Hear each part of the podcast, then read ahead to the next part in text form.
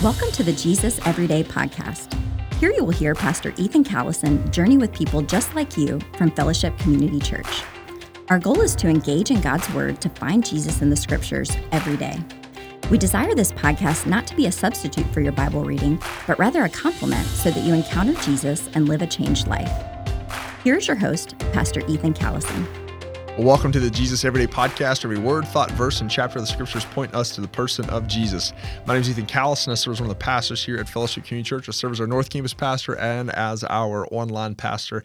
And I want to say thank you for being here, joining in, listening. Finishing up uh, week 33 with Cheryl Howitt from our Southwest campus. Good job on persevering, getting through the rest of the week, even if this is Saturday or Sunday when you're listening and you're playing a little catch up there. Uh, so thank you for being here on the on the podcast as we desire for this not to be a substitute or a replacement for your Bible intake, but rather a complement to you. So as you read here today, 1 Timothy chapter 5, this complements your reading so that you encounter the person of Jesus every single day.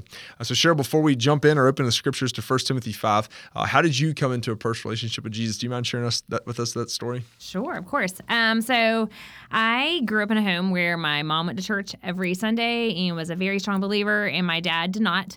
And we weren't real sure where he stood in his faith, but he, um, you know, he did not go to church with us. And so my brother and I, we like were never made to go to church. So, you know, mm. it's always a choice. You know, like you can't make make make us go if dad's going to stay home. So anyway, but thankfully we both chose to go to church every Sunday and got involved in our church. And so um, really, when I was ten years old, I just one Sunday morning I felt like God was saying, you know, you need to make a decision of faith. And so I went to the front of the church, and then I was baptized a few weeks later.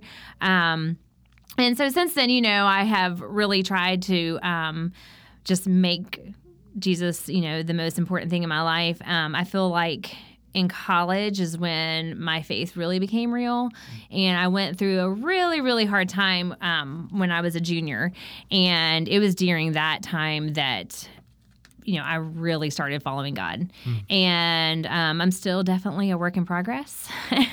but, you know, I definitely um, try to, uh, you know, go to God with my, you know, my decisions and go to Him for wisdom and, um, and just really, you know, follow Him in all that I do. So, Thanks for sharing that. Yeah. In your, your junior year in college, was there a church or a ministry or people that you went through in that season of struggle, or was it were you just kind of by yourself? Um, I had good friends. I don't know that um, I was super plugged into a church, but I mm. was pretty involved in campus ministry, mm. and so and you know just roommates and things like that that really came alongside of me and walked through me, you know, walked with me during that time. So Yeah, I've heard, I've heard Chi Alpha Tech's a pretty pretty thriving campus ministry there. So I don't know if you're like, yeah, Alpha was it? Mm, no, it was um, I was actually part of the Baptist Student Ministry. um, BSM. yeah, yeah, it was BSU then, but Okay, it's, it's totally Baptist fine. Student Union. Was it Union? Yeah, yeah. Baptist Student Union. Yep. Yep. yep. Cool. All right. As we open up in our scriptures to 1 Timothy chapter five, what was the verse or verses that the Holy Spirit uh, illuminate to you that you highlighted and wrote down? Um, so verses one through three, um, and they say, "Do not rebuke an older man, but encourage him as you would a father. Younger men as brothers, older women as mothers, younger women as sisters, in all purity. Honor widows who are truly widows." Mm. What's uh, Paul you think getting at here when he's writing this to Timothy and explaining this Um, text? I think he's just telling or you know instructing Timothy on how to care for widows and elders and other people in the church, um, and he's pointing out also that the church is not perfect, um, but that we are kind of like an imperfect family, and um, and so that we. You know, we want other people to see us that we're not perfect, but we still love each other and we treat each other with respect. And um, and so um, and I feel like that these verses just kind of explain that in more detail about how we should treat each other. Yeah. So I was even thinking about a couple days ago when you when you r- talked about um, that we're like the family of God and the household of God, and even looking at, at Jesus in Mark chapter, I think it's chapter ten, uh, where he says that. Um, that no one leaves. Actually, says it twice in Mark. Uh, no one leaves brother or house or family that doesn't receive tenfold the family of God. Uh, and that just, I think here, Paul's just kind of re-emphasizing that here in this text. Uh, what are points of application you think for followers and believers of Jesus from this text? Um, so I feel like the church, this is just a, a way for the church to learn how to treat other people in your church family, um, whether that's just respect for older women and men, um, and just also you know younger men and women, treating them or encouraging them, um, and or even discipling them, Mm-hmm. um, and then taking care of you know like it said the widows um, in the church. And um, I actually kind of saw this play out a couple weeks ago when we were on the mission trip in North Carolina. And there was a lady in the church we were working with who was a widow, and um, her house and her yard were just very much in need of a lot of attention. And so um, some of the men in our group, they went and they totally like fixed her yard. And mm. so, and it was really, really, really just amazing to see the difference.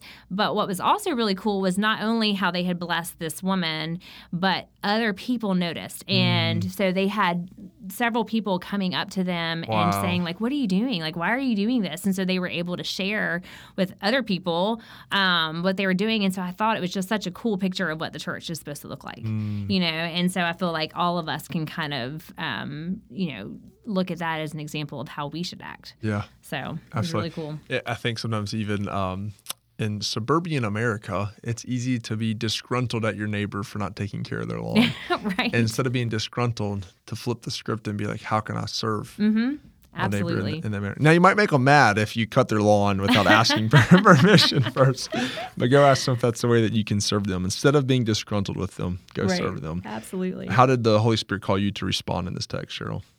Um, just I mean, just even me personally to look at my neighbors and how can I serve them? How can I um, help them and encourage them? Um, you know, and then also um, my mother-in-law is a widow, and I still have a living grandmother that is a widow, and just how I could be more attentive towards them, and you know, because they don't live here, and so sometimes it's hard, um, you know to you know take time to reach out to them and so just i don't know just kind of a little bit of a some personal conviction there to you know take time out of my busy schedule to love on some other people That's So. good.